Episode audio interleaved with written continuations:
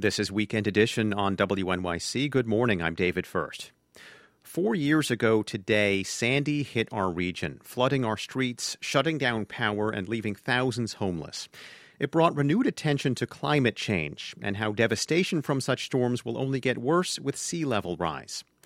The presidential race hasn't focused much on the issue, but the outcome of the election could have profound consequences for the future of the environment.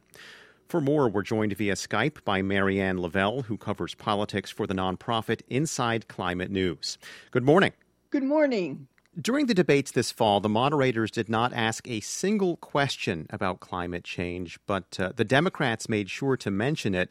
What's their attitude towards climate science, and why were they so quick to get it out there in front of voters?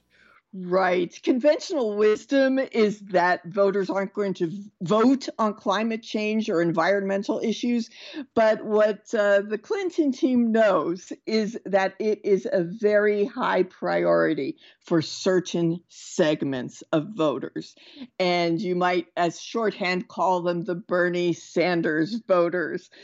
And these are voters that were a big part of uh, the the reason the President Obama was originally elected, and the Clinton team wants to motivate those vo- voters, and so every time they're out there, they are talking about climate change. And on the Republican side, Donald Trump once tweeted that the concept of global warming was created by the Chinese to make U.S. manufacturing less competitive.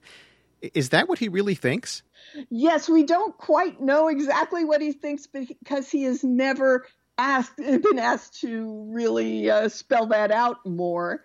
But what we know is that he is the first GOP presidential nominee who's who's really said that climate change is a hoax or not something to be worried about. George W. Bush when he was running in 2000, he was talking about legislation to cut carbon emissions.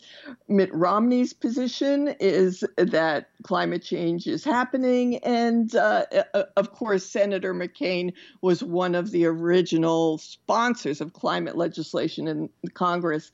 There are a couple of environmental measures President Obama has undertaken that the next president could continue or reverse. One is the international accord signed in Paris last year, setting targets for reducing carbon emissions. Clinton supports it, uh, Trump does not. Could Trump withdraw the U.S. from that treaty? He can't quite cancel it as he has promised to do, but he can basically do nothing to put it into effect. And that would make uh, the climate treaty really uh, not do what it's meant to do. All right, now let's talk about Obama's Clean Power Plan. Uh, it sets limits on how much carbon each state can emit in the coming years. And while it doesn't prohibit coal burning power plants, it is expected to cause some of them to shut down. How will the two candidates approach the plan? Well, Hillary Clinton has said that she will uh, move forward with the Clean Power Plan. Trump has said he will get rid of it. He is especially talking about this when he goes to places like Ohio and Pennsylvania, where he's actually talking about bringing back the coal business and uh, getting the EPA off people's backs.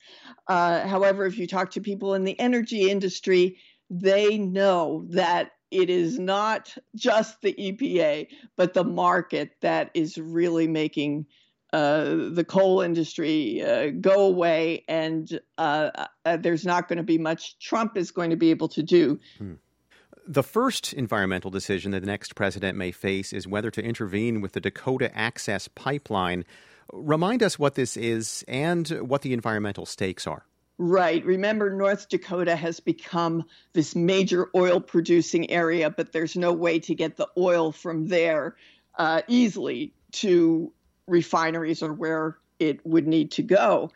The Standing Rock Sioux tribe in North Dakota is very concerned about because it goes across their water supply, burial grounds, and so there's a protest there that is growing more and more intense with the law enforcement. Um, uh, bringing rubber bullets, uh, sound cannons, and they are asking for the Justice Department to intervene. Marianne Lavelle writes for the nonprofit Inside Climate News. Thanks for joining us. Glad to be here.